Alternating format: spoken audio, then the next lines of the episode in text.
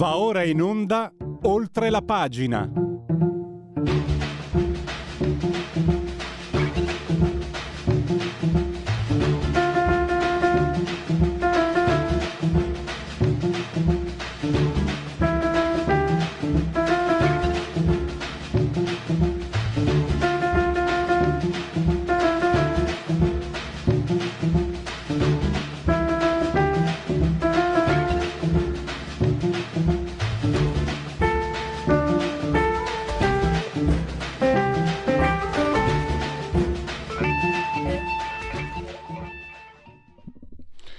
Radio Libertà, oltre la pagina, dieci e quaranta in punto, siamo puntuali, il virus meneghino ormai mi ha contagiato. Andiamo a proseguire una, un'analisi che aveva già presentato, che aveva iniziato, diciamo, una prima parte, il problema dell'immigrazione, il problema delle baby gang, soprattutto qui a Milano, ma non solo. Max del Papa, ovviamente, direttore del faro punto it, eh, lo possiamo leggere, lo leggiamo su Italia Oggi e anche su altre pubblicazioni, perché nella sua ultima, una delle sue ultime eh, analisi, Max mette, diciamo, la lente di ingrandimento sul problema di, degli immigrati, soprattutto islamici, musulmani di seconda e terza generazione. In pratica, questa è una mia interpretazione, sta succedendo da noi quello che trenta anni fa iniziò ad accadere in Francia. No, io mi ricordo un bellissimo documentario dove un intellettuale francese eh, di, di, di mh, arabo spiegava l'incredulità nel vedere i figli che rimproveravano i padri di essere occidentali, di lasciare che le donne eh, parlassero, eccetera eccetera. Una recrudescenza. Non, ho, non so se sia proprio così quello che succede in Italia, però è manifesta ed espressa in modo chiaro, inequivoco, eh, la non volontà di, eh, non solo la non volontà di integrarsi, ma anche il disprezzo.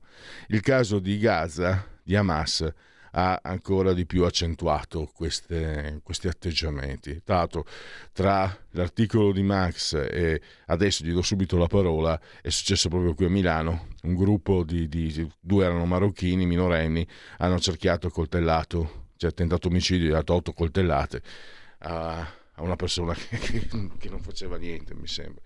Max, Max del Papa, intanto, benvenuto. Grazie, buongiorno, buongiorno a tutti. Max, allora ti do la parola, una considerazione ultima da parte mia. Molti, ma io per primo, guardiamo eh, il problema immigrazione, soprattutto quella ovviamente senza se e senza ma.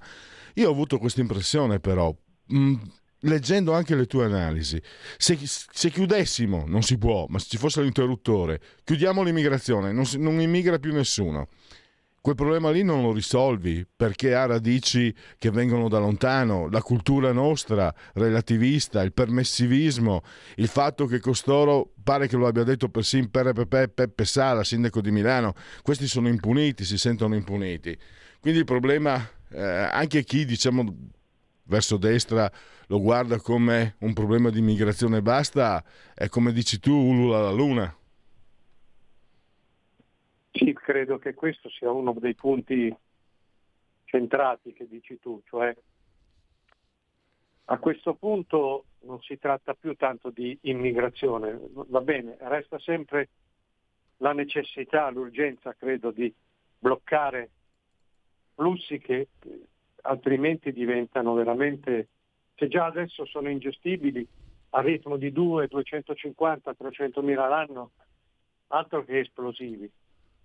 Diventa, ma anche solo per densità, per densità di popolazione, poi questi non sanno dove andare, si... non, non rispettano nessun codice sociale perché non sono stati abituati, e su questo non c'è dubbio. Però ecco, quello che dici tu, se anche noi in questo momento riuscissimo a chiudere tutto, come fa l'America col Messico, come fanno i paesi dell'est Europa, il problema non si risolve, perché il problema ce l'abbiamo qua. Questi Questi che accoltellano, che scannano, che se la prendono, i Maranza, i trapper, quelli che in Corso Como pigliano accoltellate gli adolescenti coetanei, non sono immigrati, Gli immigrati sono stati i loro padri, i loro nonni. Questi sono qua, sono nati qua, sono cresciuti qua. È un problema che abbiamo dentro, nel sangue della società. Ci vuole, non lo so io che cura, che cura possa esserci per questo sangue che sta lì, non lo so, francamente. So che questa è una cosa cresciuta, lasciata crescere in trent'anni. La sinistra ha colpe enormi, la destra ha le sue perché ha fatto finta di niente ma gli stava bene. E la differenza credo che sia anche in questo, che nei paesi diciamo autoctoni l'intransigenza, ecco, vedi quello che succede a Gaza, quello che succede in Palestina. Noi sappiamo che Hamas, così come eh, le, i suoi media, le sue televisioni, non c'è solo le, lì non c'è solo il potere militare, sviluppano tutta una una maleducazione, una coercizione per cui i bambini fin, da, fin dai primissimi anni sono allevati nel, nel culto dell'odio verso gli altri, verso Israele, verso i cattolici, verso i cristiani, verso gli infedeli. Non c'è niente da fare. Tu vai a, un, a fatto vedere la televisione un parco divertimenti a Gaza, è una specie di Disneyland, tutto con i mitra, le mitragliette, le camere di tortura, gli ebrei scannati, è una roba allucinante, proprio la roba dell'orrore applicata ai bambini. Là si può capire perché questi ci crescono. L'odio che invece hanno questi qua a me sembra un po' diverso, mi sembra proprio l'odio confortevole, comodo, figlio di quelli che hanno avuto tanto, hanno avuto troppo, e dai paesi che li hanno accolti, che li hanno ospitati, che molto spesso sì, li hanno abbandonati anche a un destino difficile perché oh, non ce n'è per, per, non ce n'è per tutti, non ce n'è neanche più per... Per, per, per gli italiani non, la coperta è troppo corta, però bene o male sono stati chiamati, sono stati accolti, sono, sono nati qua, sono stati messi a scuola, sono stati fatti crescere, gli è stata data la possibilità di delinquere senza che succedesse niente, gli è stata data la possibilità di trasformarsi in aspiranti pop star, trapper, eh, giubbotti firmati, le scarpe, la moda. Questi odiano, odiano proprio la mano che li ha accarezzati. Mi sembra un problema più complicato e anche più drammatico. Tu hai messo a fuoco la pigrizia, no? È facile odiare, no? Invece magari di analizzare, non dico la riconoscenza, non esiste, non so chi lo diceva, la riconoscenza non esiste in natura, quindi è inutile cercarla tra gli uomini. Però diciamo eh, un atteggiamento diverso, è molto più facile avere l'odio, eh, però... Sì. È più facile avere odio verso una società come la nostra, Max, che offre come modelli la Ferragni, il Festival di Sanremo, i, i reality, il Grande Fratello, eh, quello, cioè era un, era un boss, era un leader, cioè non un leader, era la classe dirigente di grande successo genovese con tutto quello che ha fatto. Il presidente di Confindustria, Bonomi, mi lancia la laurea e non c'è nessuno che, che gli dica niente. Non è laureato, ma, si, ma dottore continua a firmarsi. E tutti i giornalisti, eccetera. Cioè, se io sono musulmano, io veramente dico, ma che cazzo volete? Cioè, guardatevi voi altri, siete penosi. Poi abbiamo anche casi purtroppo di violenza, la chiamano femminicidio, anche il fatto di chiamarlo femminicidio denuncia la debolezza e il relativismo che abbiamo. Il fem- non esiste femminicidio, esiste la violenza e la punizione della medesima. No, hanno voluto complicare. Cioè, non sto dicendo adesso facciamo autocritica, diciamo che è colpa nostra, eccetera. Però siamo un, tes- un ventre molle nel, nel quale eh. questi possono ballare finché vogliono. Mm, sì, sì, no, altro che ventre molle. No, ma noi, noi cerchiamo, siamo una civiltà che pensa di risolvere tutto con le paroline, inzuccherando le parole. Certo, hai ragione, è facile, è, è troppo facile odiare una società che più la odi più ti premia. Eh. Senza poi dire che comunque questi qua, questi trapper, questi che sono delle bestie, sono delle bestiole ignoranti e violente, non hanno nessuna analisi, nessuna capacità di analisi, sono, sono al di sotto proprio de, de, nella scala evolutiva sociale, sono al di sotto del minimo indispensabile. Ma Max, qua... ti interrompo, Max, scusami. Dicevo proprio dell'immigrazione, perché ho visto, non ci sono solo immigrati di seconda e terza generazione, ci sono anche giovani italiani, italiani italiani. Mm. Sì, sì. Questi qua sono accomunati da, da questo, cioè l'odio non è neanche odio, è voglio fare il cazzo che voglio, andate tutti a fanculo se mi mettete, se mi dite qualcosa vi scanno. Cioè, io non credo neanche che questi qua, questi diciamo italiani di nuova generazione abbiano un, un odio che in qualche maniera è insufflato a delle radici geologiche, è un odio eh, qualunquistico e, e, e utilitaristico, e questo non è diverso dagli italiani, senza contare che questi, questi trapper, questi che poi si scannano a San Siro, alla Bovisa, si prendono a coltellata, in realtà sì, odiano Sanremo, vogliono andare a Sanremo, però vogliono andare nei templi del, del successo, dei soldi, perché vogliono i soldi, come tutti. Quindi odiano quello che in realtà amano. Eh, non, non, non ci sono prospettive. Beh, è inutile, a questi qua, con questi qua la convivenza è inutile. Noi a un certo punto, io almeno anche, avevo pensato, no? Questi qua, una volta che entrano, si fanno ammorbidire anche loro dal benessere e alla fine diventano consumisti come, come gli altri. E mi ero sbagliato, perché il consumismo c'è, il benessere non c'è più. Quindi questi qua alla fine hanno avuto una sorta di falsa, secondo me è una falsa radicalizzazione, cioè questi si radicalizzano, ma eh, per quelle, le cose che ho appena cercato di dire, non c'è una convinzione vera, c'è un odio. Io non posso avere successo, io non posso avere quello che hanno gli altri. Io voglio fare quello che voglio fare, nessuno mi, deve, mi si deve far davanti. E quindi trovo il pretesto del, del, dell'ideologia, dell'ideologia religiosa in questo caso. Sta di fatto che un'integrazione non solo non c'è stata, c'è stato un tornare alle radici più violente, più chiuse, più tetragone, più intransigenti. A questo punto vorrei anche Si, si capisse, cioè si uscisse da quell'ambiguità che ha la sinistra, ma che poi anche la destra segue, è aprire i tavoli, aprire le discussioni, aprire i confronti. Bisogna, no, bisogna un cazzo. E sono trent'anni che bisogna. Si è svegliata anche quella vecchia fossile, Edith Stein. Io capisco che adesso Edith Stein, dopo aver detto novant'anni di puttanate da sinistra, perché questa ancora a marzo era una che ce l'aveva con il Giorgio Meloni fascista. Max, nazista. Max, ti devo interrompere, che bello. Eh.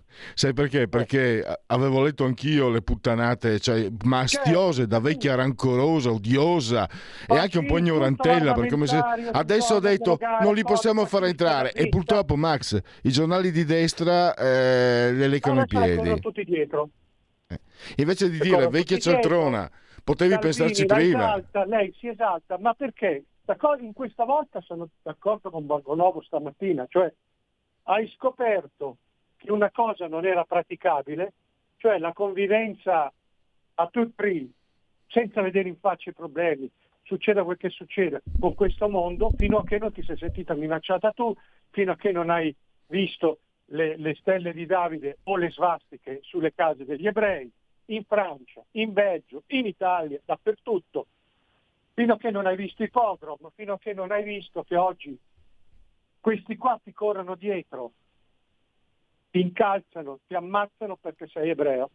Eh ma Edith, cara, c'hai novantadue anni, hai fatto la, la letterata tutta la vita a sinistra, potevi capirlo anche prima, perché questo problema ce l'abbiamo da trent'anni qua.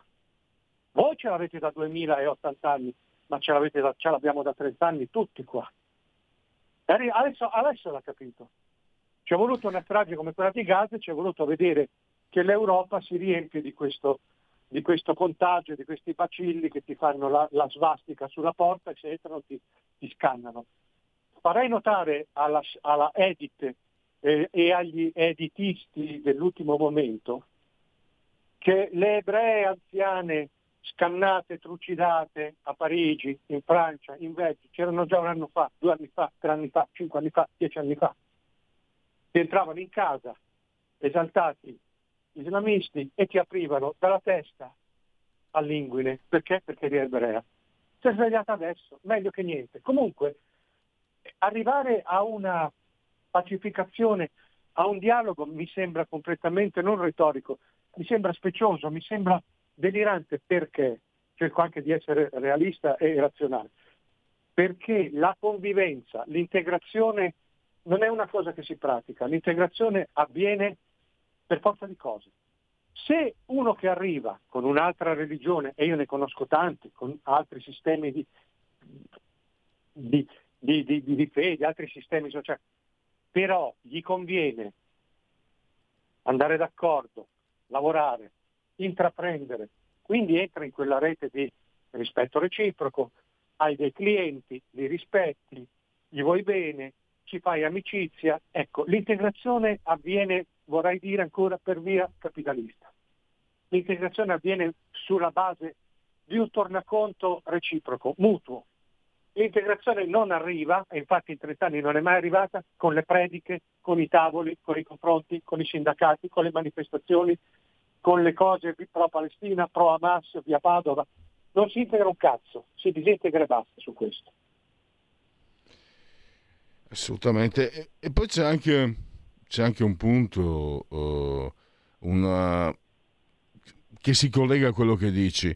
Cioè, noi abbiamo visto per secoli l'immigrazione, lo spostamento che accadeva anche, eh, come dire, eh, quasi per spostamento omeopatico, cioè in Australia, in Oceania, in, negli Stati Uniti, in Sud America, nel Belgio, nella Germania, nella, anche la stessa Francia, dove erano morte tantissime persone nella, durante la guerra. C'è un flusso migratorio, perché da una parte c'è fame e bisogno, dall'altra mancano le persone. E per esempio, penso sempre, un paese come l'Italia, che ha una densità della popolazione più alta d'Europa o giù di lì, per esempio, eh, tanti casini che succedono, perché c'è anche l'antropizzazione del suolo, abbiamo cementificato troppo per, far starci, per farci stare tante persone.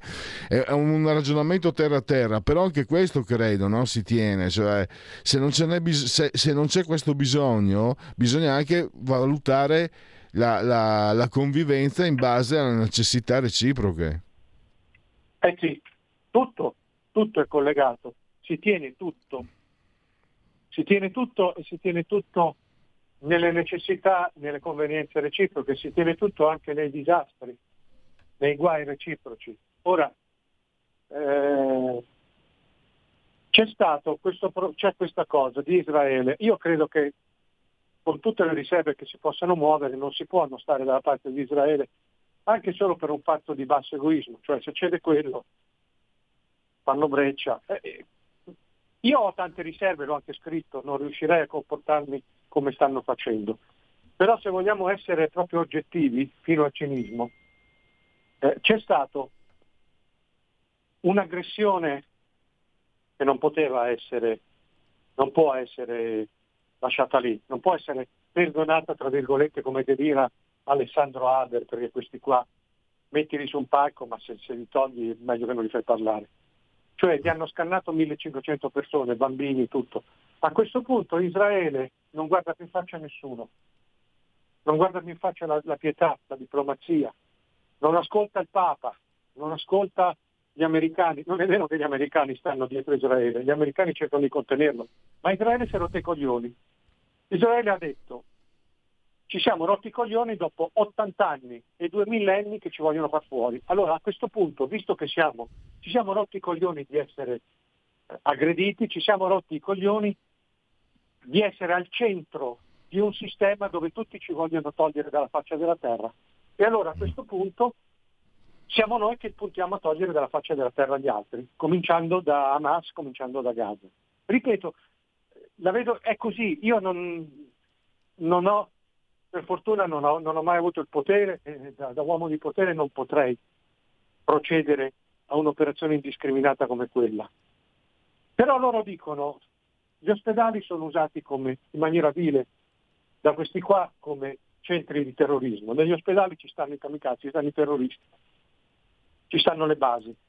I campi profughi in realtà sono campi di addestramento. Nelle ambulanze viaggiano i terroristi. È guerra, noi non guardiamo in faccia a nessuno. Questo è un grosso problema, perché Israele non si fermerà, non gli importa più di niente, nessuno riesce a tenerli fermi. Non sto a dire qui chi abbia ragione o torto, a me sembra che le cose siano così, e a questo punto, siccome Israele non si ferma, può dare un avvertimento, può dire fra quattro ore attacchiamo, ma questi non si fermano, perché hanno capito ma... che se si fermano spariscono. Max... E questo poi radicalizza anche tutte le spinte nelle nostre città. Io lo raccontavo anche la settimana scorsa, in una città come Milano era pericoloso prima per una faccenda così, diciamo religiosa, la donna, la borsetta, il richiamo sessuale. Adesso è pericoloso in quanto esisti. Sei donna, sei occidentale, sei milanese, sei una preda. C'è stato un salto di qualità nell'aggressività. Tutto si chiede. Hai ragione, tutto è collegato, nel bene e nel male. Devo... Al volo, al volo, abbiamo tre... Sì. E tutto ciò io condivido, aggiungo, mi permetto di aggiungere, è una notazione personale. Io quello che ho visto il sette ottobre, Max, lo chiedo a te che, che, che, ne, che, che sono decenni, sono sei un giornalista che ne ha viste tante. Io una cosa del genere, francamente, ti dico la verità... Se con l'età si diventa un po' più distaccati, ma a me, a me ha fatto impressione. Cioè, certo. Io sono rimasto colpito dentro proprio, no, perché è difficile immaginare una ferocia che si esprime contro degli inermi come è successo il sette ottobre. Sì, sì. Ma sai perché? Sai perché? Anche a me, a, a tutti almeno. No, alla sinistra no, perché i sinistri sono ipocriti. Perché se non gli ha fatto... No, scusa Max, quello... a, sinistra, a sinistra dicono che era giustificato dalla, no, ecco, dalla ferocia ecco, di Netanyahu no, e degli israeliani. Quello, non gli ha fatto effetto i bambini ammazzati, i ragazzi ammazzati, decapitati a rave eccetera, non gli fa effetto neanche i bambini palestinesi. Loro vogliono solamente che Israele sparisca, sono ipocriti. A noi ha fatto effetto perché non è che adesso quello che fa Israele, la mattanza, faccia bene effetto.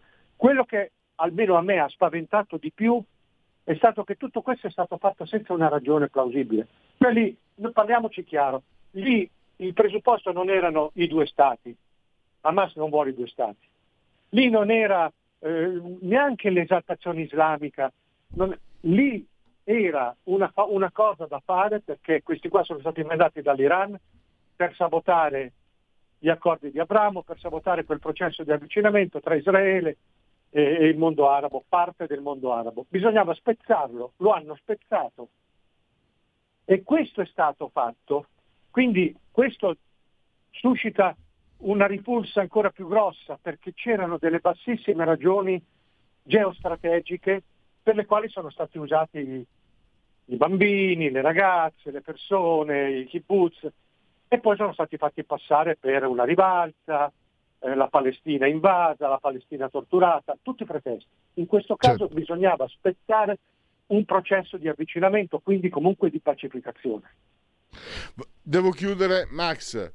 Ti ringrazio, so che domani c'è l'appuntamento col direttore domani mattina alle nove. Grazie e a risentirci, a presto. Grazie a tutti, un saluto.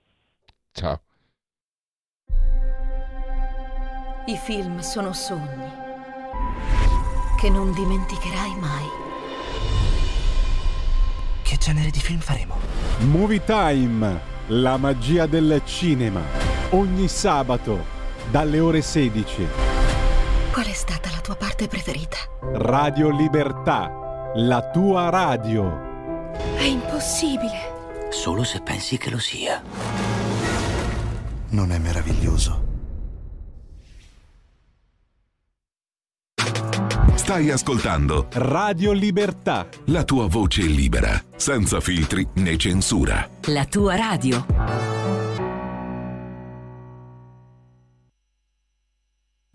Si comincia così, da una fotografia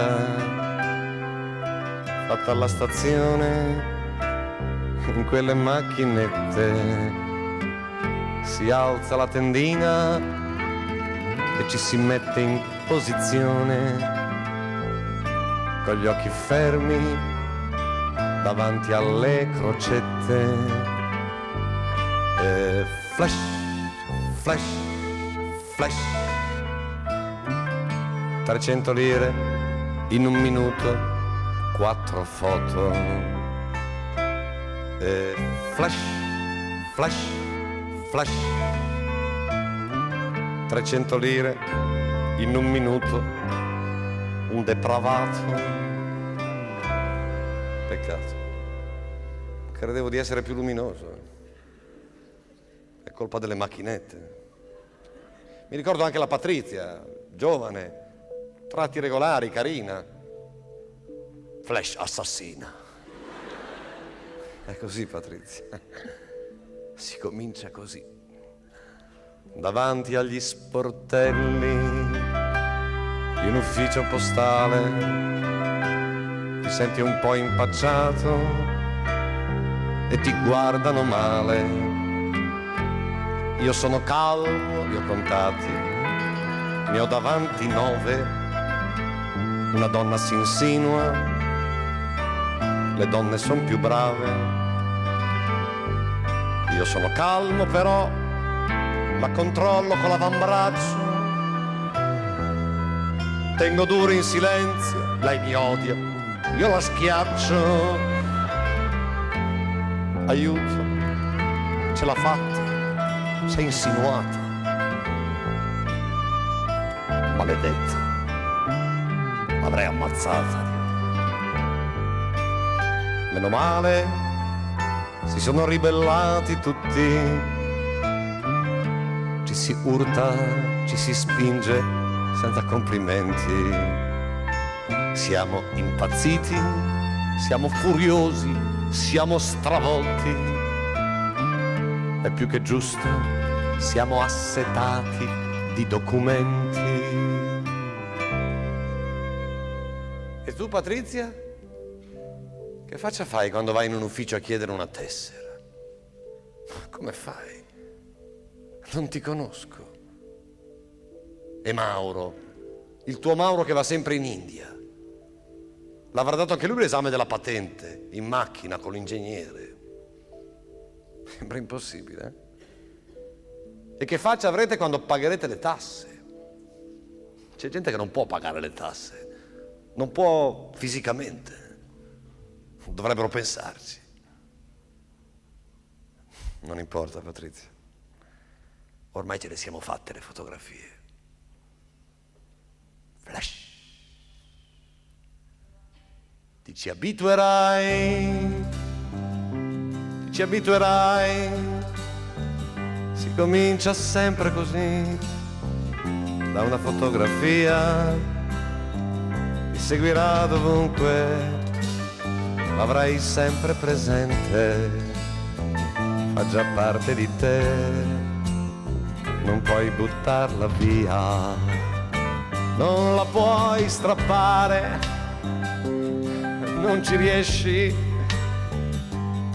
È un essere uguale a te stessa che non conosci e porterai a spasso un doppio di te, una specie di morta venuta male, con gli occhi in fuori, una criminale che non ti lascia mai. Ti ci abituerai, ti ci abituerai, noi non faremo più nessuna resistenza, noi che eravamo certi di non essere coinvolti. Ora si può contare. Giorgio Gaber, come ogni lunedì alle undici, apre questa settimana di Oltre la Pagina su Radio Libertà. E adesso chiudete gli occhi, immaginatevi questa figura, Christine Lagarde, in mutande. E non è farina del mio sacco, lo hanno suggerito i titolisti della Verità. Eh, introducendo, diciamo intitolando un articolo di Giuseppe Liturri che abbiamo in collegamento, credo sia via Skype. Io da qui sono, sono in studio, quindi non riesco a vederlo perché da me si vede a casa mia, qui invece il monitor è rotto, l'è rotto, l'è tutto rotto. Eh, benvenuto dottor Liturri e grazie naturalmente per essere qui con noi. Grazie, buongiorno a lei e a tutti gli ascoltatori. Allora, Christine Lagarde in mutande è un'allegoria anche abbastanza impressionante, ma che serve per far capire quello mh, di cui lei più volte ha parlato in questi mesi, la politica del rialzo dei tassi, che a quanto pare dovrebbe servire alla Germania, sicuramente non è servita all'Europa, eh, tant'è che l'inflazione è diminuita nel momento in cui ha un po' rallentato il rialzo dei tassi a settembre, l'ultimo rialzo. Da quel momento, guarda un po', l'inflazione è, eh, ha cominciato ad abbassarsi, mentre prima continuava a salire. Eh, questo è un po' il punto di partenza, dottor Liturri, le lascio la parola eh, per spiegare eh, quello che è accaduto e quello che è successo, perché poi non diciamo... Eh, anche l'inflazione che, che scende, che cala, non, non basta da sola a, a rasserenarci, mi sembra. Ah, un ultimo punto. Mi ricordo che ne avevamo parlato in occasione di un prodotto specifico. Adesso, al momento, ancora non vedremo, quando andiamo a fare la spesa, l'abbassamento, perché eh, il, l'armonizzazione tra listini e costi della produzione ha bisogno di tempo, purtroppo ha bisogno di tempo. Diciamo che ancora non lo vediamo, tra un po' dovremo vedere, si spera, insomma, anche andando a fare la spesa, perché francamente a me capita ogni tanto, dottor, dottor Liturri, anzi di solito è la mia compagna che si occupa. Chi come me va una volta ogni tanto se ne accorge ancora di più, rimane ancora più impressionato di quanto siano aumentate le cose, i prodotti al supermercato e non solo. A lei la parola. Grazie. Diciamo che mh, quello che è accaduto negli ultimi giorni va mh, collegato al punto di partenza di questo processo, cioè quando è cominciato tutto. Cominciato nel primavera duemilaventidue, quando negli Stati Uniti è partito un ciclo di rialzo dei tassi molto rapido e, e lungo e di entità importante. L'Europa ha dovuto seguire, ma la domanda è: ma le motivazioni che hanno portato all'aumento dei tassi negli Stati Uniti, è giustificato quell'aumento dei tassi, erano e sono le stesse che poi ci ha portato la B C E? Purtroppo no. Però la B C E ha dovuto inseguire, ha dovuto allinearsi, perché voi lo immaginate, un titolo del Tesoro americano che rende il cinque per cento e un titolo di un qualsiasi Stato dell'Unione Europea che rende l'uno per cento. Cioè avremmo avuto una fuga di capitali e un indebolimento dell'euro contro dollaro impressionante. Quindi per tenere in piedi ancora questa struttura che non funziona bene, la B C E ha dovuto seguire. Certo, in una prima fase ha fatto bene, perché bisognava eh, abbandonare quell'area dei tassi negativi che faceva male un po' a tutti. Dopodiché ha dovuto allinearsi e accodarsi, facendo del male all'economia e non facendo nulla sul fronte dell'inflazione, perché le nostre cause dell'inflazione erano attribuibili a uno shock energetico che conosciamo tutti, gas e anche il petrolio con l'Ucraina, con la guerra Russia-Ucraina. Ora cos'è accaduto? Settembre duemilaventitré, ancora settembre duemilaventitré, quando venivamo già da sei mesi almeno, da marzo-aprile, di variazioni mensili dell'inflazione assolutamente modeste, cioè i prezzi si erano già fermati come crescita da almeno sei mesi, la B C E, prigioniera dei propri proclami, ha dovuto fare un altro aumento dei tassi. Ironia della sorte, dopo appena quaranta giorni è venuto fuori un dato dell'inflazione che conferma il fatto che, una volta uscito dal radar quell'aumento dei prezzi energetici del ventidue, le variazioni degli altri prezzi sono modeste. E qui veniamo a un punto: sono modeste, ma non sono ancora così basse. Cioè, se ci dicono che l'inflazione a ottobre, rispetto a ottobre duemilaventidue, è stata dell'uno virgola otto per cento, quell'uno virgola otto per cento è la media di, delle variazioni di tutti i beni del paniere. E andando al tema che lei poneva, gli alimentari hanno ancora una variazione importante nella, nel raggio del sette otto per cento, nel, nel range del sette otto per cento tra alimentari lavorati e non lavorati. Certo in discesa dal nove per cento di qualche mese fa o del mese precedente, ma è ancora una variazione importante. Il cosiddetto carrello della spesa, cioè tutti i beni per la cura della persona, per l'alimentazione e la cura della persona, è cresciuto del sei virgola tre per cento a ottobre. Quello che abbiamo davanti quindi è, ecco perché la nostra percezione è ancora mh, poco netta, perché i beni ad elevata frequenza d'acquisto presentano ancora delle variazioni importanti. Quello che ci auguriamo che accada, e che dovrebbe essere nei numeri, a meno di, speriamo che non accada nulla, di altri shock dei prezzi energetici, perché ieri dalla Russia, non dimentichiamo che siamo passati dalla Russia al Qatar, l'Algeria e l'Azerbaigian. Per cui se in quei tre ultimi paesi che ho appena citato ci fosse qualche problema, noi avremmo di nuovo problemi sui prezzi dell'energia. Ora, quello che ci aspettiamo è che quest'onda lunga che partiva dai prezzi dell'energia e si è trasferita a tutti i prezzi del sistema, questa onda lunga si abbassi fino a diventare piatta. Ed è quello che sta accadendo, perché mese dopo mese anche tutti gli altri beni continuano a scendere. Non siamo ancora a livelli, diciamo, ai livelli pre-crisi, perché ancora una volta il dato, per esempio, del quattro virgola due per cento della variazione dei cosiddetti prodotti core, cioè la, quella che chiamo l'inflazione di fondo, l'inflazione misurata escludendo energie ed alimentari, quel quattro virgola due è ancora importante.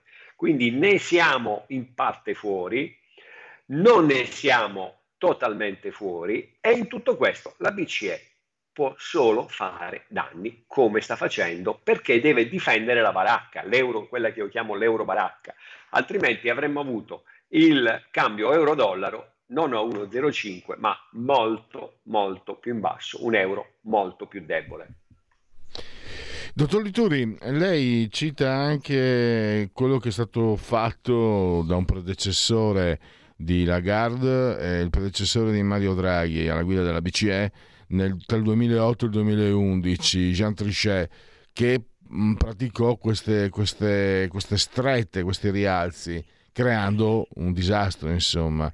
E possiamo, qual, qual, quant'è il rischio di rivedere eh, quello che accade in eh, tanto quella volta dopo il duemilaotto, la crisi dei subprime? Adesso c- c'è qualcosa anche di analogo, perché ci troviamo dopo il Covid, il conflitto in Russia, adesso abbiamo anche la striscia di Gaza, quindi sempre una situazione di emergenza. Quella volta fu adoperato lo strumento sbagliato, eh, evidentemente però mh, perseverare diabolicum, a Francoforte sono un po' diabolici, e Lagarde sta un po' ricalcando, mi sembra di aver capito, quello che faceva Trichet, creando dei pericoli, dei rischi. Quanti, quanto restano reali? Eh, assomiglia un po' alla domanda di prima, ma mh, quanto, quanto è rischioso che non arrivi un Mario, un Mario Draghi che, che venga a dire eh, a ogni costo dobbiamo fare, dobbiamo fare di tutto a ogni costo, tradotto in italiano mio personale, perché quella volta, comunque, simpatico o antipatico che sia Mario Draghi, quella scelta salvò anche comunque eh, anche l'Italia, mi sembra di aver capito. E adesso cosa, fa- cosa aspettiamo? Che torni lui? Io credo che è tutto molto cambiato rispetto al duemilaundici e anche al duemilaventi ventuno. Eh, ora siamo nella situazione in cui il soccorso è arrivato dagli Stati Uniti sotto due aspetti. Uno di cui, diciamo, non abbiamo prove evidenti, però mh, gli indizi sono numerosi, e qual è? Ehm, la grande finanza U S A, le grandi istituzioni finanziarie U S A stanno proteggendo i nostri B T P, comprano B T P. Prova ne è, quindi non conosciamo l'autore della manovra, ma poi leggiamo gli effetti. Il B T P in altri tempi, di fronte a questa ondata di rialzi, sarebbe finito nel mirino, è certo, ma io l'ho pubblicato anche qualche giorno fa, gli avvoltoi che giravano sul nostro debito pubblico dicendo ah non ce la farete, ah siete alla mercé della B C E, eh, siete eh, in una situazione preoccupante, il vostro debito non è sostenibile, questo ancora dieci giorni fa. Poi dagli Stati Uniti è arrivato il contrordine nel senso di porre probabilmente fine a questo ciclo di rialzi e il B T P è diventato negli ultimi tre giorni Di, nei primi tre giorni di novembre è diventato uno dei titoli più acquistati e eh, desiderati dai risparmiatori e dagli investitori. Quindi ci hanno aiutato gli Stati Uniti come motore della tendenza internazionale, sono loro il motore in questo momento. Ci hanno eh, offerto, ma involontariamente o involontariamente, ma su questo non ci dilunghiamo, una grande, importante ciambella di salvataggio, perché ripeto, in altri tempi, io continuo a dirlo, il governo Conte uno per uno zero virgola tre di deficit P I L, zero virgola trentasei per la precisione, fu tenuto bloccato per sei settimane con lo spread a trecento trecentoventi, non lo ricor- dimentichiamo questo, sono passati appena cinque anni da quell'autunno duemiladiciotto. Ora, di fronte a una situazione, direi, un po' più relativamente preoccupante secondo i loro criteri, lo spread è arrivato a duecento e poi è tornato a centottanta, cioè un altro mondo da questo punto di vista. Quindi chi si scalda a bordo campo può continuare a scaldarsi a lungo, come accadeva, non so se ve lo ricordate, no? il, il portiere, il secondo portiere della nazionale italiana dietro Dino Zoff era Ivano Bordon, che fece l'eterno numero dodici perché Zoff era insostituibile. Beh, io credo che qualcuno potrebbe continuare a fare, a fare come Bordon, a stare in panchina a lungo senza mai entrare in campo, dato l'assetto attuale. Assolutamente, io vengo, sono mezzo friulano, mezzo veneto, quando sento citare Dino Zoff mi commuovo e, e que- tutto quello che Dino Zoff rappresenta, quello che ogni friulano vorrebbe essere, ma immancabilmente non ci si riesce. Eh, dottor Liturri, tra l'altro vi segnalo, ieri ha parlato anche del Giuseppe Liturri, sempre sulle pagine della Verità, della questione della Fed, leggo il titolo della prima pagina, altro che favole sulla credibilità spread, spread a cuccia grazie alla Fed, e mi sembra che ci siamo eh, tornati anche ora. Dottor Liturri, io la ringrazio eh, davvero per la sua consueta disponibilità e chiarezza e come sempre a risentirci a presto. Grazie, buona giornata. Segui la Lega è una trasmissione realizzata in convenzione con La Lega per Salvini Premier. Segui la Lega prima che la Lega segua te alla Marciana o seguisca te alla Pellegrina, ammesso anche dalla sintassi T E. Sono sul sito legaonline punto it, scritto legaonline punto it. Potete fare di tutto, innanzitutto seguire l'attività della Lega, i calendari delle feste de- della Lega, iscrivervi alla Lega ovviamente, è molto facile. Si versano dieci euro, pensate che lo si può fare anche tramite PayPal, PayPal, PayPal, senza nemmeno vi sia la necessità che siate iscritti a PayPal, PayPal, PayPal. Poi verrà richiesto il codice fiscale, altri dati e infine vi verrà recapitata la magione, ma se di mezzo ci sono poste italiane, sono raccomandati ampi, profondi e calorosi gesti apotropaici alle femminucce e ai maschietti, e anche a tutti i terzi sessi in giro per il mondo, la tessera Lega Salvini Premier. Il lato di autodeterminazione civica, il due per mille, cioè soldi nostri, ma lo Stato se li trattiene, però almeno noi possiamo... Questa è una roba molto italiana, compromessi su compromessi, do, tira, tira e molla, tira e molla, tira e molla, tira e molla, che era anche... Il, uh, un personaggio dei fumetti degli anni cinquanta sessanta, l'autore era milanese, bravissimo, molto disneyano ma, ma con propria personalità. Il due per mille, voglio dire, mh, possiamo dire in questo caso noi vi suggeriamo un indirizzo politico, quindi il due per mille voi lo scrivete nella vostra dichiarazione dei redditi, scelta libera che non ti costa nulla. Di ah, la tosse Acipicchia, Aciderbolina. D di Domodossola, il quattro, le stagioni, i fantastici della Marvel, il voto in matematica, i cavalieri dell'Apocalisse, chi ne ha più ne metta. Tre invece, come sempre, è il numero perfetto, D quarantatré, due per mille, D quarantatré nella dichiarazione dei redditi.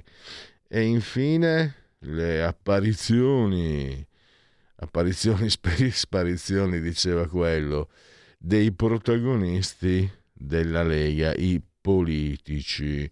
Andiamo a eh, individuarli. Oggi pomeriggio il senatore Massimo Garavaglia a Sky T G ventiquattro, rubrica Economia, diciassette e quindici l'orario. Questa sera invece a Rai due il presidente dei senatori leghisti Massimiliano Romeo, che è stato anche per anni una voce storica di Radio Padania, quindi una voce, un numero, un, un numero, un nome particolarmente caro, e questa sera alle ventitré e cinquantacinque. E direi che per quanto riguarda gli appuntamenti, le apparizioni, Eh, Sassufi possiamo chiudere Segui la Lega, e io magari mi sposto, chiudi, chiudi la condivisione, io mi sposto verso i sondaggetti. Segui la Lega è una trasmissione realizzata in convenzione con La Lega per Salvini Premier. Questo è un sondaggio X E, committente X E, quindi Eh, sempre lo stesso. Eh, sui partiti, Fratelli d'Italia ventinove virgola sette, P D diciannove virgola quattro, cinque Stelle sedici virgola nove, Lega otto virgola uno, Forza Italia sette.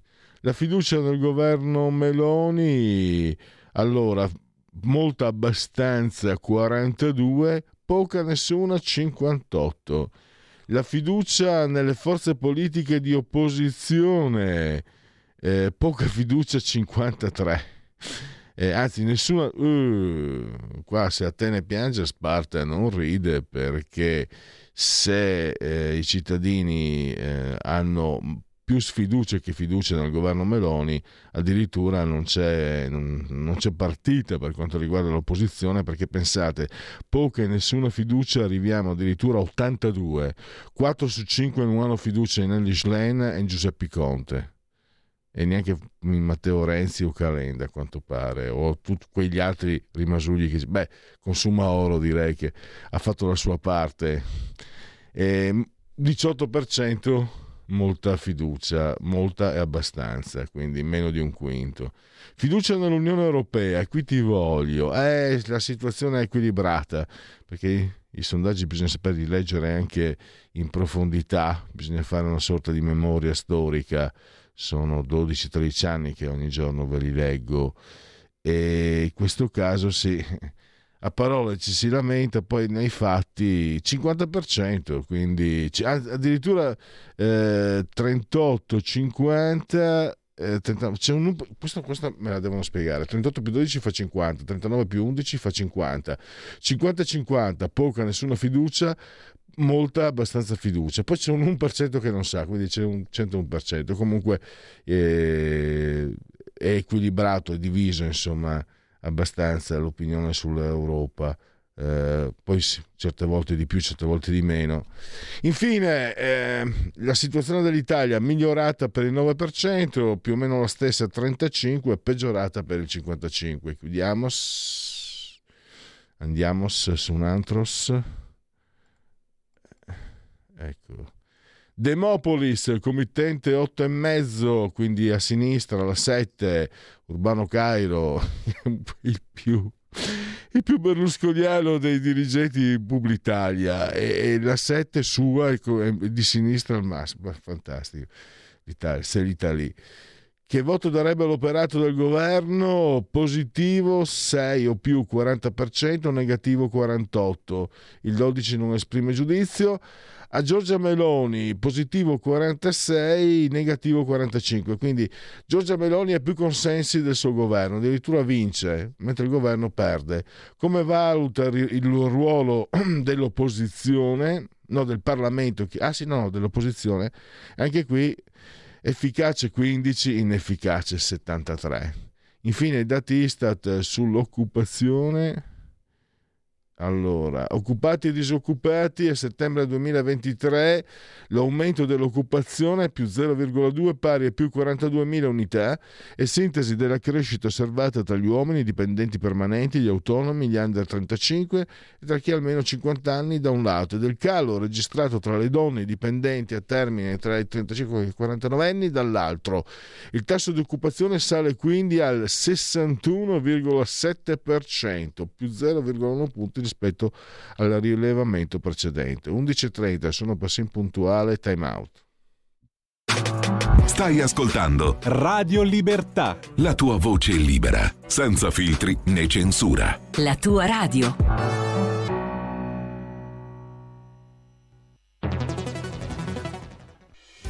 Quotidiano di Sicilia, il quotidiano d'Italia, l'informazione che ribalta i luoghi comuni, una vera visione dei fatti, l'Italia vista da sud. Ogni siciliano che vive in Italia e nel mondo è una risorsa, è protagonista della crescita della nostra nazione. Dai forza alla crescita della nostra isola, abbonandoti al Q D S digitale più archivio a soli novantanove euro annui. Quotidiano di Sicilia, il quotidiano d'Italia. Una scelta di valore.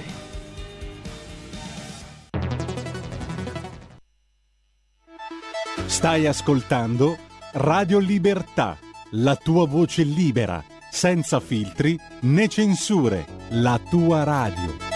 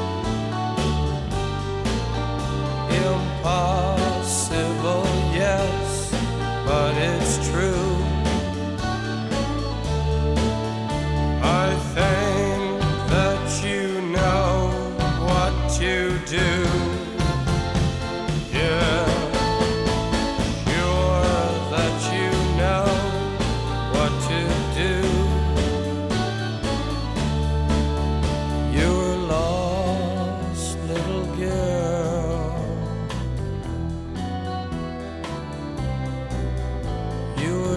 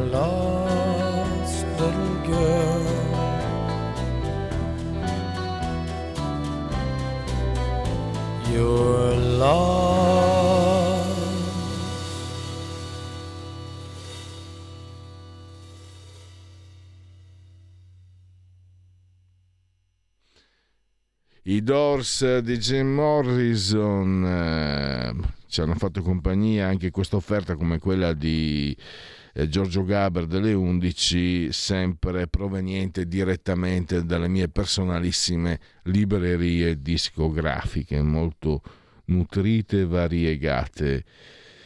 Ecco, non è nutrita, non è variegata l'offerta scolastica in Italia, e quello che manca è una sana competizione che tende a migliorare proprio per definizione.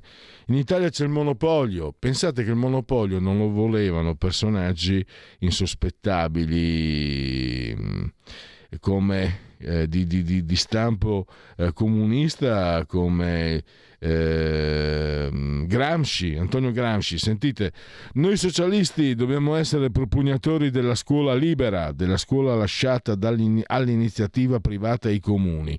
La libertà nella scuola è possibile solo se la scuola è indipendente dal controllo dello Stato. E questo conferma una mia, un mio vecchio pregiudizio, adesso lo dico un po' sorridendo. Se i comunisti avessero seguito Gramsci, innanzitutto non sarebbero, non sarebbero arrivati a Ellis Lane. Secondo, io probabilmente voterei comunista. Terzo, probabilmente vivremo tutti in un mondo migliore. È una mia convinzione, poi in realtà mi sento anarchico eh, di, di, di natura, però sentite, avete sentito eh, i pensieri di oltre un secolo fa di Gramsci. Bisogna spegnere quel cervello, diceva quel, far, quel gran farabutto che è stato il mascelluto di Predapio, come lo chiamava Carlo Emilio Gadda. Che schifo, che orrore. Eh, non si capisce però perché a sinistra ci sia questo statalismo invece assoluto, forse si capisce fin troppo. Ne ha parlato eh, un bell'articolo il dottor Flavio Felice, che professor Flavio Felice, chiedo scusa, docente di storia delle dottrine politiche, che abbiamo al microfono. Benvenuto e grazie per aver accettato il nostro invito, professore. Grazie mille, buongiorno a tutti, buongiorno e grazie per l'invito. Allora, qui si parla proprio, lei ha parlato del monopolio, eh, il regime di monopolio che sta peggiorando eh, l'offerta scolastica italiana, e non da oggi. E lei ritorna su quello di cui si parlava molto. Eh, professor Felice, prima di entrare nel merito, lei poi spiega come sa, come sa fare solo lei, il motivo per cui bisogna eh, passare a un il regime, è una brutta parola, alla, alla, compet- alla competizione. Eh, ma come mai? Io me lo ricordo bene, il buono scuola era un argomento che negli anni novanta e qualcosina anche nel ventunesimo secolo era affiorato. È sparito completamente. Anche con questo governo di centrodestra, eh, probabilmente è vero che ci sono urgenze più, più, più drammatiche, per carità, però anche a livello concettuale il discorso della scuola, come ha fatto lei, cioè una scuola che ampli e migliori la propria offerta e usi il buono scuola tra un, è uno dei mezzi che lei indica, è sparito dal dibattito, almeno a me è sembrato. Se non c'era lei, io stesso me ne ero completamente dimenticato. E E quanto è importante la scuola, quanto è importante la formazione, l'istruzione in uno Stato, in una società, prima ancora che in uno Stato. Prego, professore. Sì, grazie mille, grazie soprattutto per avermi invitato per parlare di un tema al quale sono particolarmente affezionato. Devo essere sincero fino in fondo, devo questo, questa affezione al tema della scuola e alla libertà scolastica Alla, al mio maestro, che poi è Dario Antiseri, la persona con la quale ho scritto questo, questo brevissimo articolo, che poi è parte di un'altra di, di una trattazione ben più ampia. È vero, è vero. Io infatti mi sono incominciato a interessare alle questioni relative alla, alla scuola proprio nei primissimi anni novanta, quando ho iniziato a lavorare con il professor Dario Antiseri. È stato lui, insieme ad Antonio Martino e ad altri eh, economisti e filosofi della politica in Italia, a riprendere un vecchio tema eh, che aveva lanciato Milton Friedman, e non a caso Martino era allievo di Milton Friedman, e, e riportandolo in Italia sulla, sul, nel tema, facendolo calare poi nel tema della scuola, cioè il tema del, eh, del buono scuola, cioè l'idea che il pubblico, ma questa è una questione di filosofia politica che, che purtroppo andrebbe, eh, che ci richiederebbe tanto tempo, ma il problema è proprio questo, l'idea che eh, il pubblico equivalga allo Stato. Questa è un'equazione che è figlia della nostra storia sostanzialmente. Per storia parlo proprio della storia della modernità, da quando cioè si esce dall'antico regime e si entra, entra nel nuovo regime, ancora prima, quando si esce dal Medioevo, dal pluralismo giuridico del Medioevo e si entra invece nel monismo giuridico della modernità con lo Stato, ecco che tutto ciò che è pubblico diventa statale. Ma questo è un fraintendimento, un fraintendimento tipicamente europeo, continentale, che noi abbiamo abbiamo assorbito, ed ecco che eh, ne consegue che tutto ciò che è pubblico deve essere gestito dallo Stato, come se lo Stato fosse sinonimo di pubblico e non di un apparato che semmai amministra, amministra la cosa pubblica, ma non è proprietaria della cosa pubblica. Ecco, allora ehm, l'idea, del, eh, l'idea che la scuola sia un bene pubblico, un servizio pubblico, e dunque non debba essere Di monop- non debba essere monopolizzata dallo Stato, ma debba essere di proprietà della società civile, eh, delle famiglie, dei comuni, delle regioni, delle cooperative, delle associazioni, cioè di chiunque voglia, di chiunque voglia impegnarsi in questo campo. Ecco, questo è un punto essenziale. Di conseguenza il tema del buono scuola eh, rappresenta uno strumento, non è l'unico, ma uno strumento per restituire la sovranità a coloro che sono i reali responsabili poi del, della vita dei ragazzi, che sono i genitori. Ecco, dare il buono scuola significa riconoscere ai genitori la possibilità di individuare la scuola migliore per i propri figli, che sia gestita dal governo o che sia gestita da una cooperativa, che sia gestita da una parrocchia, che sia gestita dall'Arci, che sia gestita da qualunque associazione, non importa. Compito dello Stato è quello di garantire la qualità, di garantire dunque uno standard che sia, che sia, ehm, che sia in qualche modo accettabile a tutti, per tutte, per tutte le scuole. Dopodiché spetta alle famiglie, spetta alle persone decidere quale de- possa essere, quale debba essere il, possiamo dire, il progetto educativo da dare ai ragazzi, ai propri figli, ai propri congiunti. Insomma, e questa è l'idea, è un'idea di libertà, che però nasce da un, dal, dalla, possiamo dire, dalla rottura di quell'equazione che ha segnato tutta la modernità eh, in epoca, nel mondo continentale, che è quella di pubblico uguale privato, cosa che nel mondo anglosassone non c'è invece. Le public school nel mondo anglosassone sono esattamente le scuole private, così come se noi parliamo di public company noi non intendiamo l'impresa privata, ma intendiamo l'impresa il cui azionariato è molto diffuso. Ecco, è proprio tipico del nostro mondo continentale, ecco, eh, quella di associare ciò che è pubblico a ciò che è statale. E qui mi sembra, professore, che c'è, la, c'è il macigno da, da scalfire, perché mi sono ricordato mh, adesso ascoltando, tanti anni fa abitavo ancora in Friuli, una amab- io militante della Lega, amabilissima conversazione in privato con un sindaco comunista di un piccolo D S, ma lui era di matrice comunista, e la scuola, sulla scuola pubblica, cioè era una brava persona, cioè non, e non era uno sciocco, non era, ed era una persona rispettabile, era una persona che amava il confronto, proprio me, la, me lo ricordo piacevolmente, non ricordo purtroppo neanche il, il nome, non me lo ricordo, ma la piacevolezza e anche un po' la profondità, era più anziano di me, quindi imparavo anche eh, in questo confronto. Sulla scuola non voleva sentire ragione, cioè proprio tetragono, una, eh, una pietra, cioè un uomo ragionevole, me lo faccio dire col sorriso, nonostante fosse comunista, una persona intelligente, ragionevole, brava, disposta al dialogo, onesto, eccetera. Sulla, scu- sulla scuola niente da fare, non si riusciva nemmeno ad aprire il discorso. No, la scuola deve essere pubblica, è una questione di democrazia, è una questione di quello che diceva lui, ma non voleva sentire ragione, e ho, e ho paura che, che alla fine quella visione di venti e otto anni fa abbia, abbia definitivamente preso il sopravvento in Italia, con i risultati però, professore, forse il collegamento è un po' troppo demagogico, però quando hai una scuola dove eh, chi spara in faccia a una professoressa prende nove in condotta, e qualcosa, eh, qualcosa c'è che, che, che non funziona. Un'altra... un'altra scuola dove mette le mani addosso all'insegnante un alunno e, e, e la scuola non interviene, eh, c'è qualcosa che non, insomma sono, fat- sono cose, sono situazioni diffuse, più ci sono i dati invalsi e ci sono tanti altri segnali che comunque la scuola pubblica in ogni caso non funziona, anche se partendo da questo presupposto che sto usando io è già sbagliato, perché probabilmente attaccare la scuola pubblica significa inasprire il confronto e impedire quello che invece offre lei sul tavolo del dibattito, mi sembra.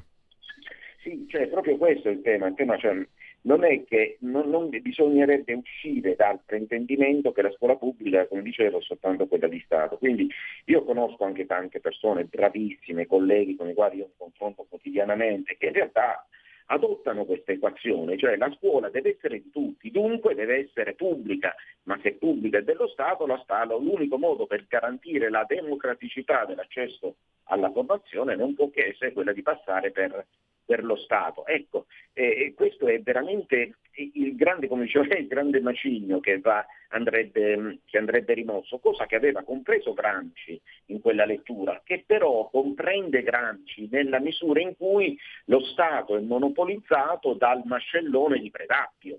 E allora il problema è questo, noi dovremmo uscire dal, dal così dalla, da, eh, dalla riserva che eh, lo Stato è buono soltanto quando lo amministriamo noi e diventa cattivo quando lo amministrano gli altri. Ecco, lo Stato non è né buono né cattivo, lo Stato è necessario in questa fase storica, nel nostro mondo, nel nostro mondo occidentale, e così l'abbiamo scoperto come necessario e quindi ce ne serviamo esattamente per l'amministrazione, non poi per individuare, per individuare la, la proprietà della scuola, perché la scuola è pubblica e dunque deve essere di tutti, di tutti coloro che hanno a cuore la formazione dei, dei ragazzi, quindi è proprio un superamento. Poi che cosa è accaduto? È accaduto che mentre nei primi anni novanta e parte del, no, primi anni novanta, non siamo arrivati al duemila purtroppo, questo tema era diventato in qualche modo eh, importante nell'agenda politica, poi è uscito dai radar. Ora vi rendo conto che è difficilissimo farlo rientrare quando ci troviamo con la guerra a, a pochi chilometri di distanza, con due guerre enormi a poca distanza, chilometri di distanza. Tuttavia ne va del nostro futuro, ne va del futuro dei nostri figli, ne va del futuro della nostra comunità. Quindi ragionare di scuola in questi termini credo che sia necessario. La scuola pubblica è un bene, ma è talmente un bene che ha bisogno di quelle linee di competizione, di concorrenza da istituti. Sappiamo tutti noi genitori qual è la, la migliore maestra, qual è il migliore istituto, qual è il, il migliore maestro, lo sappiamo tutti.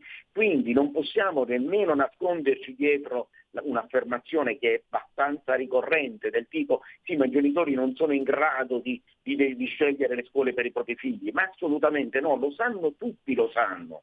Qual è la scuola migliore e quali sono i professori migliori. Quindi di conseguenza non può che far bene anche alle scuole amministrate dalla, dallo Stato, quelle che noi chiamiamo scuole pubbliche, ma che sono semplicemente scuole amministrate dallo Stato, sono tutte pubbliche, alcune amministrate dallo Stato, sarà, sarà, sarà, un, sarà un bene anche per le scuole cosiddette pubbliche, cioè scuole statali, quello di vedersi, vedere in qualche modo incastrate dal Dalla, dalla concorrenza di altri istituti, così come gli istituti privati, cosiddetti privati, che in realtà sono scuole pubbliche di proprietà di eh, associazione della società civile, quello di non diventare di propifici, perché io non mi nascondo dietro un dito. Le scuole private più delle volte fanno schifo, lo dico con chiaramente, sono pessime, perché diventano dei diplomifici, basta pagare per essere promossi. Ecco, questo è un danno dovuto al fatto proprio che, che le scuole non sono in competizione tra di loro. Ecco, la competizione tra le scuole è fatta dalle famiglie, questo non significa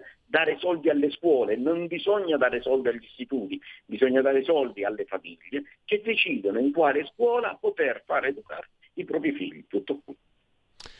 Mi sembra questo sia... per quello che vale il mio giudizio dovrebbe essere questo proprio la base, i soldi alle famiglie perché questo aumenterebbe la possibilità di scelta, perché quello che poi è, in definitiva non funziona è non avere scelta. Quello che ha detto lei è vero, no professore?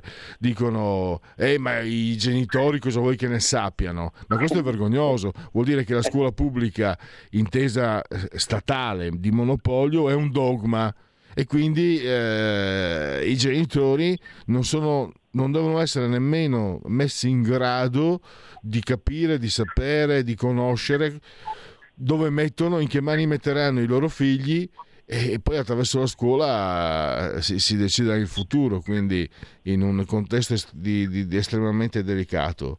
E aggiungo, professore, poi le do la parola per la, per la chiosa finale, che, che su, sulla scuola pubblica, come professore, a far compagnia al professore abbiamo alcune menti, quella di Gramsci l'abbiamo detta, ma c'è Gaetano Salvemini, c'è John Stuart Mill, Alexis de Tocqueville, Antonio Rosmini, Bertrand Russell, Karl Popper, beh, Don Luigi Sturzo e Don Lorenzo eh, Milani, e poi anche l'economista Milton Friedman, che avanzò lui la proposta del buono scuola, e ripresa poi da, eh, leggo proprio dal suo articolo, Von Hayek e Antonio Martino. Quindi abbiamo anche questo, che un po' a un, pro, un profano come me, cioè abbiamo pensatori di primissimo livello, professore, però non è riuscito a, a, ad affiorare questo, questo concetto.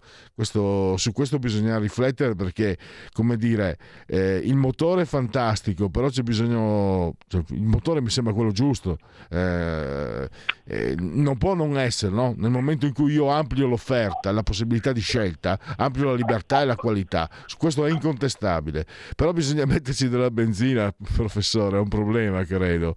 C'è la pol- inter- l'intervento della politica, della cultura, della società per dare, per dare, per, per far muovere un'idea così buona, così, così valida, così indispensabile anche, no? Credo. Certo.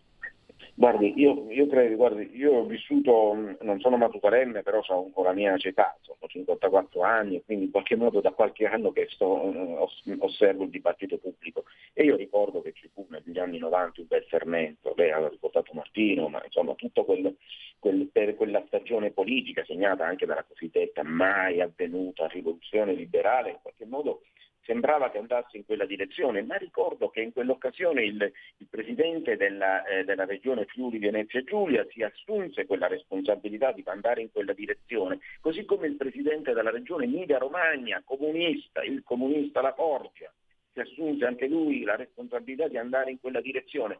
Dopodiché eh, bisogna riconoscerlo che sia da centrodestra o da centrosinistra, ma è più grave che sia avvenuto dal centrodestra, perché il centrodestra che lo proponeva, e tutto è stato insabbiato. Cioè, a un certo punto queste tematiche, questi argomenti, e questo in modo particolare relativo alla libertà scolastica, al buono scuola, è uscito dai radar. Quindi io credo che chi si occupi, chi si occupa della riflessione politica nella piazza pubblica, è opportuno che abbia anche il coraggio di ad avanzare una critica al, al, a come il, i partiti politici, in primis nel centrodestra, perché hanno una responsabilità maggiore, ma anche nel centrosinistra, ma in primis nel centrodestra, ad un certo punto si siano dimenticati di questo e anche di altri temi, penso al federalismo e ad altro, devo essere sincero, ma in questo tema, su questo tema in modo particolare. Questo è un tema che è uscito completamente, non si capisce perché, forse perché non è popolare, forse perché non consente un ritorno immediato, ma è un dato di fatto che è uscito. Quindi, quindi e, e, e cosa comporta poi? Comporta una assenza di responsabilità. Giustamente lei diceva, ma è offensivo nei confronti delle famiglie dire ma non sono in grado. Certo, non lo saranno mai qualora noi si supponessimo che, che lo Stato detiene il monopolio del, anche dell'educazione. Allora le famiglie devono soggiacere allo Stato che stabilisce, ma questo è fascismo, allo Stato puro, altro che Il, no, quando si viene, ogni, ogni tanto sente dire fascisti, fascisti, a me dà un po' fastidio questa cosa, ma qui siamo di fronte al zero fascismo, cioè lo, il fascismo è proprio questo, tutto nello Stato, dello Stato, per lo Stato, nulla al di fuori dello Stato, definizione di Benito Mussolini, dato, scritto sulla voce eh, sulla voce fascismo dell'enciclopedia Treccani, e siamo esattamente qui, proprio coloro che si appellano all'antifascismo cadono purtroppo, e mi dispiace per loro, cadono dentro una ideologia che è propriamente fascista, che è appunto quello dello statalismo. Eh beh, non c'è altro da aggiungere se non che spero di avere nuovamente averla presto nuovamente ospite, magari anche per proseguire su questo tema così, così decisivo, così fondamentale. Grazie ancora al professor Flavio Felice, storia delle dottrine politiche. A risentirci a presto. Grazie, Grazie a lei, buona giornata. La verità è che sono cattivo, ma questo cambierà. Io cambierò. È l'ultima volta che faccio cose come questa. Metto la testa a posto, vado avanti, rigo dritto, scelgo la vita. Già adesso non vedo l'ora. Diventerò esattamente come voi. Il lavoro, la famiglia, il maxi televisore del cazzo, la lavatrice, la macchina, il C D e l'apriscatole elettrico. Buona salute, colesterolo basso, polizza vita, mutuo, prima casa, moda casual, valigie, salotto di tre pezzi, fai da te, telequiz, schifezze nella pancia, figli, a spasso nel parco, orario d'ufficio, bravo a golf, l'auto lavata, tanti maglioni, Natale in famiglia, pensione privata, esenzione fiscale, tirando avanti, lontano dai guai, in attesa del giorno in cui morirai. Genetriaci, ricorrenze e commemorazioni del decimosesto giorno di Brumaio, mese del calendario repubblicano, per tutti lunedì, lunedì sei novembre, anno domini duemilaventitré o duemilaventitré che dir si voglia. Ah, non è una sincronicità, è un affiorare della memoria. Cesare Lombroso, l'antropologo, aveva detto: la riconoscenza non esiste in natura, quindi è inutile cercarla negli uomini. Cesare Lombroso, che viene studiato eh, nelle facoltà di criminologia statunitensi, ci sono i manuali, ho fatto anche una ricerca, sono i manuali in inglese, in Italia non si può, è fascista, è fascista, l'hanno deciso loro. Roberto Musil, l'uomo senza qualità. Se avete intenzione di affogare i vostri problemi nell'alcol, sappiate che certi problemi sanno nuotare benissimo. Sally Field, attrice, due nomination, due Oscar addirittura. Essere un bravo genitore significa sapere quando non lo si è, ha detto.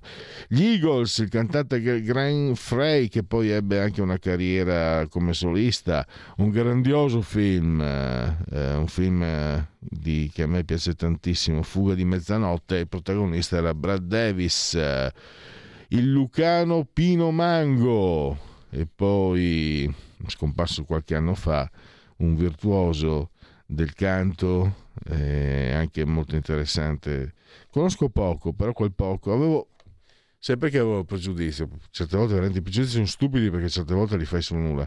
A me faceva, allora, anni ottanta, rampantismo meneghino, si prendeva per il culo anche il fatto dei frutti vanno di moda e frutti esotici, tra cui il mango, mango, papaya. Qui c'è una canzone dei Pittura Fresca, mango, papaya, kiwi, ta ta ta ta ta ta, ta.